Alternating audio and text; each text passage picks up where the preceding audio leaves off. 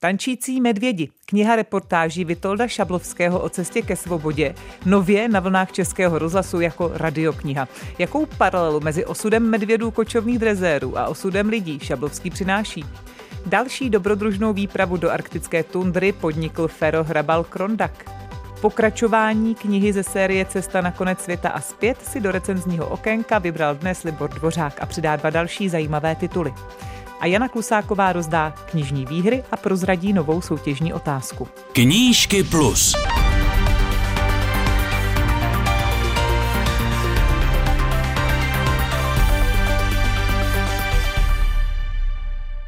Dobrý den a inspirativní poslech přeje Karolína Koubová. Na úvod, jako vždy, nabízím přehled literárních aktualit uplynulých dní. Na pultech se tento týden objevila autobiografie britského prince Harryho s názvem Spare, náhradník, a dle očekávání trhá rekordy v prodejích. Nakladatelství Penguin Random House oznámilo, že jen během prvního dne se prodalo přes 1,4 miliony výtisků. České centrum Pen klubu v Praze udělilo svou cenu vlastní cestou. Dostalý básník, spisovatel, publicista, rozhlasový kolega Miloš Doležal za básně, esejistiku, publicistiku a knihy o hrdinech protinacistického a protikomunistického odboje a osudech mučedníků, ale i spolupracovníků totalitních režimů. Obsáhlý český komiks Ioji, který přibližuje každodenní život Japonců a před rokem tam získal mezinárodní cenu Japan International Manga Award, se poprvé představí v České republice. Od 10. ledna je k vidění v plzeňské galerii Ladislava Sutnara. Knihu vytvořili studenti Fakulty designu a umění Ladislava Sutnara Západu České univerzity pod vedením kreslíře a pedagoga Václava Šlajcha podle scénářů česko-francouzského básníka žijícího v Tokiu Žána Gaspáda Páleníčka. A jak vypadá pohled na první pětku bestsellerů podle žebříčku, který sestavuje svaz českých knihkupců a nakladatelů, to zjistíme právě teď. Ale není to žádné překvapení. Přední příčky opanují bez velkých turbulencí tituly, které znáte i z předchozích hodnocení. Tedy Robert Brinza a Krymy osudné svědectví na prvním místě. Za ním Pavouk, pokračování detektivní série Larse Keplera, Pomyslný bronz si drží Kateřina Tučková a její Bílá voda. Hrad ve Skotsku, další ze série Romantické útěky od Julie Keplinové je čtvrtý a první pětku uzavírá titul s kouzelnickou hůlkou Magické dospívání filmového čaroděje od Toma Feltna, tedy filmového draka Malfoje, který napsal knihu o tom, jaké bylo dospívání uprostřed natáčení proslulé ságy Harry Potter. Od pondělka v radioknize uslyšíte titul Tančící medvědi od Vitolda Šablovského, novináře, publicisty, který se stal přední tváří současné polské literární reportáže. Autor se v knize zabývá realitou postkomunistických zemí na cestě ke svobodě a rámuje ji metaforou medvědů, kteří po letech drezury rovněž získají svobodu díky novým pravidlům na ochranu zvířat. Jaká cesta ke svobodě to v obou případech u občanů nových demokratických republik i u medvědů zbaví zbavených řetězů je, to už přibližuje polonistka Lucie Zakopalová. On se v té knize věnuje právě tomuhle konkrétnímu fenoménu, tedy eh, to, jak eh, v Bulharsku medvědi vystupovali eh, v rámci takových pouličních představení a byli tedy drženi v takových cirkusových, řekněme, podmínkách. A poté vznikla organizace, která je vypouštěla na svobodu. Ale ti medvědi nedokázali na té svobodě najednou žít po těch letech v tom zajetí. A Šablovský potom ukazuje, jak i lidé v zemích, kde byl ten totalitní režim, mají problém potom, když ten režim padl zvládl eh, se v tom svobodném světě eh, trochu najít a musí se to vlastně znovu učit. A není to spíš než paralela trochu hyperbola, nebo nedrží se jí Šablovský eh, po celou tu knihu, nebo ji potom opouští? Myslím, že Vitold Šablovský je takovým klasickým představitelem polské literární reportáže. Já myslím, že pro ně je typické právě to, že tam je taková silná pointa, že je to text, který je psaný i s takovým trochu efektem na čtenáře. A ano, drží se téhle paralely, hyperboly, jak to nazveme, opravdu celou knihu nejenom v tom Bulharsku, ale i potom i v dalších státech, kde se právě dostává ve druhé polovině té knihy. Právě kniha je rozdělena na dva díly. V radioknize ji tedy uslyšíme v 15 dílech, ale když se bavíme o té literární předloze, tak jsou to dvě části. V první se Šablovský soustředí právě na osudy medvědů zbavovaných řetězů, ve druhé zkoumá potom život v postkomunistickém bloku. Působí vedle sebe nebo dohromady ty části organicky? Setkala jsem se i s názory, eh, že je tam těch medvědů hodně, ale já si zase myslím, eh, že je to zajímavé v tom, že se v té první části věnuje opravdu eh, velmi takovým reportážním a jakoby hlubokým způsobem tomu fenoménu medvědářství nebo opravdu osudu těm medvědům i těch jednotlivých lidí, kteří buď samotní ty medvědy vlastnili a vystupovali s nimi, anebo naopak těm, kteří se je pokoušeli vysvobodit, takže to ukazuje velmi dohloubky. A potom naopak v té druhé polovině bych řekla, že už eh, je takový efektnější, více jakoby klouže po povrchu, ale může si to dovolit právě díky tomu, že ta první část je eh, takhle poctivě eh, vypracována. A v té druhé části nás tedy do kterých hm, postkomunistických republik zavede? No právě, že eh, těch je celá řada a je to po celém světě. Eh, je to samozřejmě Polsko, protože autor je eh, sám Polák, takže by bylo divné, kdyby se nepodíval i domů, ale zároveň je to, je to Kuba, třeba je to Albánie, je to Estonsko, je to, je to třeba i Řecko, které samozřejmě nemáme úplně tak spojené s touhletou jakoby oblastí, tam to fungovalo trochu jinak jinak. Takže skutečně ty příklady jsou velmi různorodé. Československo tam bohužel není. Československo tam není. no a kdybyste, prosím, už jste řekla, že eh, je eh, Šablovský jaksi velkou tváří té klasické polské literární reportáže, ale přece jen kdybyste měla víc eh, přiblížit tohoto autora a jeho zařazení do současné polské literatury. Šablovský je jedním eh, z autorů té, řekněme, třetí generace eh, polské literární reportáže. Tím úplným klasikem, eh, zejména té zahraniční, je Richard Kapuštinský, na kterého řada z nich navazuje. A potom tu byla taková ta silná generace, kterou můžeme mít spojenou třeba s Mariušem Štiglem nebo Vojčechem Tochmanem, kteří také byli přeloženi do češtiny. Oni působili v deníku Gazeta Vyborča a právě tahle generace, jako je Vitold Šablovský a jeho kolegové, potom do Gazety Vyborče přišla, měla možnost tam publikovat eh, svoje reportážní texty a z nich následně potom eh, vznikaly, vznikaly ty knihy. Vitold Šabovský je opravdu tedy reportér, eh, nepíše žádnou prózu a tak dále. První knihou, kterou se proslavil, řekněme, nebo která, kterou publikoval, byl Vrah z města Meruněk, což je kniha také přeložená do češtiny a věnuje se Turecku.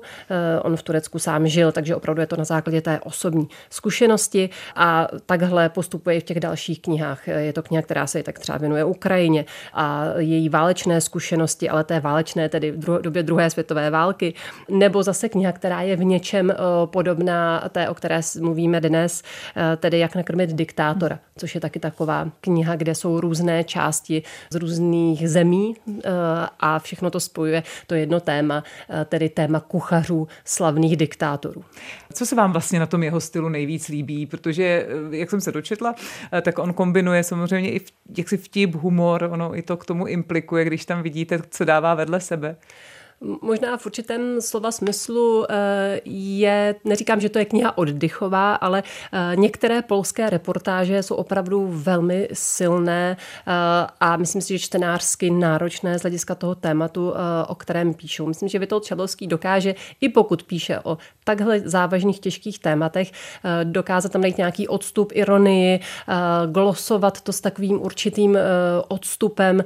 Takže určitě je to vhodné pro lidi, kteří řekněme, nechtějí se do toho tématu ponořit tak, aby eh, potom se z něho zpamatovávali hmm. ještě dalších 14 dní.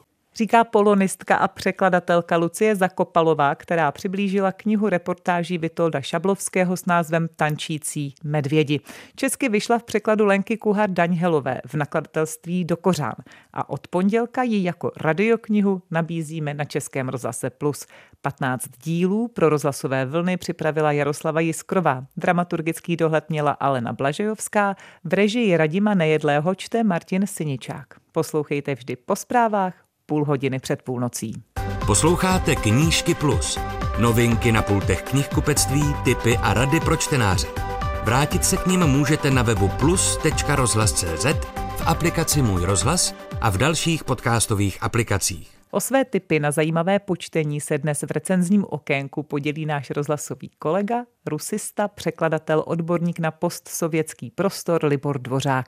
Jako první pro vás vybral klasickou fantazi, respektive antiutopii Veroniky Matisové s názvem Hodina psodava z nakladatelství Fortuna Librí. Čím je tato kniha pozoruhodná? Tahle knížka mě neobyčejně zaujala tím, že je to samozřejmě antiutopie, je to knížka velmi drásavá, to jsem také byl eh, překvapen, ale antiutopie ani jiná zřejmě být nemůže a je tam spousta nejrůznějších linií. Já bych možná jako základní charakteristiku řekl, že eh, jakkoliv se rádo mluvívá obecně po světě o přátelství nebo přízni mezi národy. Eh, tady je to o nepřátelství nebo nepřízní mezi národy. To je velké Veroničino sdělení a abych použil alespoň jednu úplně jasnou linii z toho e, románu, psodavové byli prostě takoví psy, kteří žili ve velkém jeskyním systému, lidé je o tamtud vytlačili, psodavové se vytlačit nechali, ale do těch jeskyní se vraceli nesnad, aby vraždili lidská mláďátka nebo i dospělé, ale aby o tamtat eh, unášeli zvířata domácí, aby měli čím uživit své malé děti. Takže tohle je asi příklad za všechny. Je to román opravdu velmi tvrdý. A jen k té hlavní hrdince, kdo to je? Rinanka Runa? E, ano, ano, ona se dostane do zajetí. E, původně si myslí, že je to jenom taková nějaká rodinná msta, ale potom pochopí, že se vlastně ocitla v nepřátelském doupěti a že všechno bude daleko horší, než předpokládala. A když mluvíte, Libore, o tom, že to je drásavé a tímto způsobem, ale přece jenom asi je to velmi poutavé čtení, když říkáte, že vás to zaujalo, tak čím nebo co je vlastně to sdělení Veroniky Matisové? Ona si eh, Veronika Matisová všímá toho, že mezi lidmi a národy není jenom přízeň, ale je i vyložená nenávist. I když jsem se jí přímo ptal, jestli byla inspirována nějakými aktuálními, zcela konkrétními událostmi, tak mi řekla, že ne, ale víte, v té dnešní atmosféře mi to připadá spíše tak, jako by tomu tak bylo jedině, že Veronika eh, román určitě psala ještě předtím, eh, než eh, začala válka na Ukrajině. Tak to je román Hodina psodava Veroniky Matisové z nakladatelství Fortuna Librí. A my se dostáváme k Pavlu Kosatíkovi a jeho titulu Slovensko po 30 letech, který vydalo nakladatelství Práh. Kosatík se Slovenskem zabývá dlouhá léta, tak k jakým závěrům dospívá u příležitosti aktuálního poněkud jitřivého výročí rozdělení Československa, které si připomínáme? Ono je to tak, že Pavel má velký cit pro to, co si Slováci skutečně myslí a konec konců předchozí, ale hlavně tato knížka přináší svědectví o tom, že eh, takové to naše zjednodušené, dejme tomu, eh, pražské vidění eh, toho slovenského problému je takové, no jasně, to byli samí Mečiarovci, chtěli se s námi rozejít a tak to takhle dopadlo. Pavel dovozuje spíš to, že i na Slovensku je spousta lidí, kteří upřímně litují rozpadu Československa a musím se přiznat, že když jsem hm, se tím vlastně tak zabýval, hm, tak jsem si vzpomněl na dávný a dávný z 90. druhého roku nebo třetího rozhovor s eh, Michalem Žantovským, tehdy prezidentovým eh, mluvčím, tedy mluvčím Václava Havla, a on mi líčil, jak přiletěli do Košic a jak mu nějací místní aktivisté říkali, pane doktore, prosím vás, řekněte tomu panu prezidentovi, že tady to vidíme jinak, Nešlo by to udělat tak, že bychom my výhodňáry byli součástí České republiky a v té Bratislavě a Žilině, ať si dělají, co chtějí. velmi zajímavé poselství, takhle se mi to vlastně eh, prokřížilo. A je to, je, řekl bych, že je to docela dobrý komentář k tomu, co Pavel dlouhá léta o tom Slovensku píše. Protože vy jste mluvil o jeho předchozí knize, což je Slovenské století, které vyšlo ano. loni v Torstu. My jsme o něm také mluvili v knížkách Plus. Čili vlastně mm, Pavel Kosatík eh, asi bourá řadu možných stereotypů, které eh, se k tomu rozdělení Československa poutají a především k tomu, že třeba my v Čechách máme tendenci soudit, že jsme ke společnému státu měli větší vůli než Slováci. O tom už jste mluvil, Liboreže. Rozhodně to takhle je. Já bych řekl, že eh, to je takový náš eh, myšlenkový stereotyp a trošku, zejména v těch prvních letech, když jste už eh, jmenované Bratislavě se neslavil 28. říjen a tak, tak jsme zkrátka to vnímali velmi úkorně ale e, zásluha Pavla Kosatíka je v tom, že opravdu se snaží naznačit, že takhle to jednoduše není. Pavel Kosatík, Slovensko po 30 letech, vyšlo v nakladatelství Prách. A dostáváme se ještě k titulu eh, Cesta na konec světa a zpět Fero Richarda Hrabala Krondaka z nakladatelství CAD Bratislavského nakladatelství. A eh, tuším, že jde o několik svazků, kde autor popisuje své cesty po severním Kavkaze. Jde tedy o klasický cestopis, nebo v čem se mm, od běžné cestopisné literatury liší? Víte, já bych řekl, že on to vlastně klasický cestopis je protože Fero Hrabal Krondak popisuje své cesty do opravdu nejzasutějších koutů někdejší carské a potom komunistické říše. Speciálně tenhle ten díl je už třetí, tak ten se zabývá třemi jeho cestami. Jedna vedla na Eh, poloostrov Jamal v severním ledovém oceánu, eh, další vedla přes kavkazské země a další potom vedla do jihosibirských oblastí. On, Fero eh, Hrabal Krondak, zkrátka a dobře, jezdí trasami nepříliš proskoumanými. Je to nejenom cestovatel, ale v tom nejlepším e, slova smyslu dobrodruh. Já to cítím takhle. A jakou má kniha ještě přidanou hodnotu, krom toho, že to je klasický cestopis? Eh, když ji otevřete, tak vlastně uvidíte hned ještě před, eh, před sádkou mapy, ale to není nic tak zvláštního. Mně se na té obrazové příloze eh, nejvíc líbí to, že tam vlastně nejsou jenom fotky, eh, které tento cestovatel a spisovatel ze svých cest udělal, ale že to samozřejmě, ale co samozřejmě, nesamozřejmě, doplnil eh, také četnými dokumentárními fotografiemi a ta kniha je opravdu bohatá.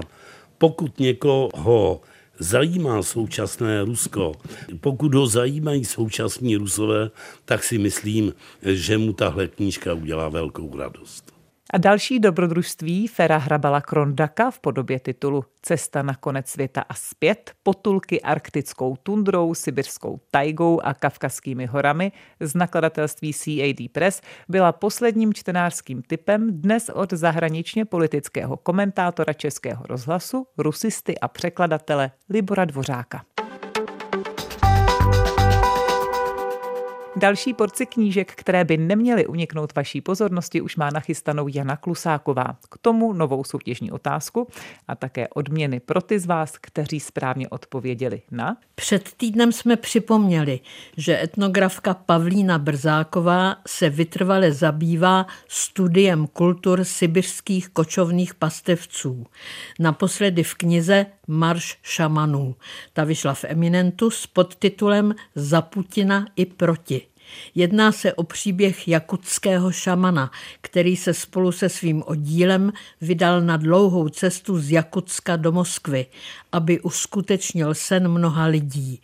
Vyhnal z Kremlu Vladimira Putina. A vy jste měli napsat, kdo je šaman.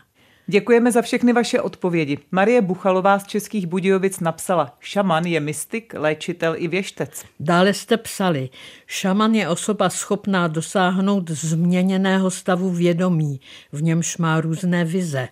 Toho se dobere meditací nebo požitím halucinogenních látek v rostlinách či houbách. Šaman může žádat o pomoc duchy, aby našel způsob léčení, vědomosti, radu a pomoc pro sebe i pro jiné. Znám tento termín z četby lovců mamutů a podobných příběhů z doby kamenné, Šaman znal léčivé síly bylin a stromů a uměl převádět neboštíky do říše zemřelých. Další posluchač sděluje. Šaman věštil z vnitřností uloveného zvířete budoucnost, úspěšný lov a podobně. Navíc vedl zvláštní obřady, které ke zdaru takového podnikání přispívaly. Byl tak trochu i knězem, zástupcem kultu. Internet mi poradil, že šaman znamená vědoucí a pochází z evenštiny. Do Evropy toto slovo přešlo prostřednictvím ruštiny, kde bylo poprvé zaznamenáno v polovině 17. století. A další z odpovědí. Šaman podniká takzvané duchovní lety k usmíření přírodních sil. Například Inuité věřili v Matku moře. Pokud se nedařil lov, přemýšleli, čím se provinili vůči přírodní mořské síle. Věřili, že se matka moře zlobí a zadržuje mořská zvířata ve svém příbytku hluboko v moři. Proto vyslali šamana, který měl matku moře usmířit. V jednom příběhu o matce moře se píše, že ji šaman navštívil, nejprve s ní zápasil, pak ji uklidnil sdělením, že jí přišel učesat její dlouhé vlasy. Z vyčesaných nečistot vznikla mořská zvířata. Matka moře lidem po šamanovi vzkázala, že se nesnaží řádně žít, jsou příliš lhostejní a jí se ve vlasech usazuje nečistota. Následují jména tří výherců knižních novinek, jsou to Božena Vyhnánková z Liberce, František Baják, Kijov a Jana Rólová, Slaný.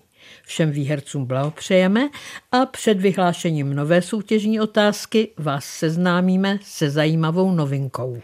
Portál přichází s aktuální příručkou terapeuta a právníka Bila Edyho, zkušeného ředitele Institutu pro řešení konfliktů. Knížka se jmenuje Proč volíme psychopaty a jak to zastavit, přeložila Barbara Latečková. Autor vysvětluje, jak se přihodilo, že se tolik zemí světa dostalo pod nadvládu problematických a vysoce konfliktních osob a popisuje 40 jejich typických vlastností i to, jak najít opravdové lídry. Vyšlo letošní první číslo měsíčníku Vesmír. Dozvíme se mimo jiné, že hladina kyseliny močové v krvi ovlivňuje některé rysy lidské osobnosti. Na obálce lednového vesmíru zaujme portrét Praženy, vytvořený díky lepce od Zlatého koně. Chcete-li se zúčastnit naší soutěže o knižní novinky, napište, před kolika tisíci lety tato nejstarší Evropanka žila. Na vaše odpovědi se těšíme do týdne na adrese Český rozhlas Knížky Plus, Vinohradská 12 120 99 Praha 2 anebo knížky plus zavináč rozhlas CZ. Vzkazuje Jana Klusáková. Spolu s ní jsme dospěli až na poslední řádek dnešních knížek plus. Obsah těch dalších už promýšlí kolegyně, editorka pořadu Martina Vacková. Těším se na vás opět za týden. Do té doby se opatrujte a čtěte. Klidné dny příští přeje Karolína Koubová.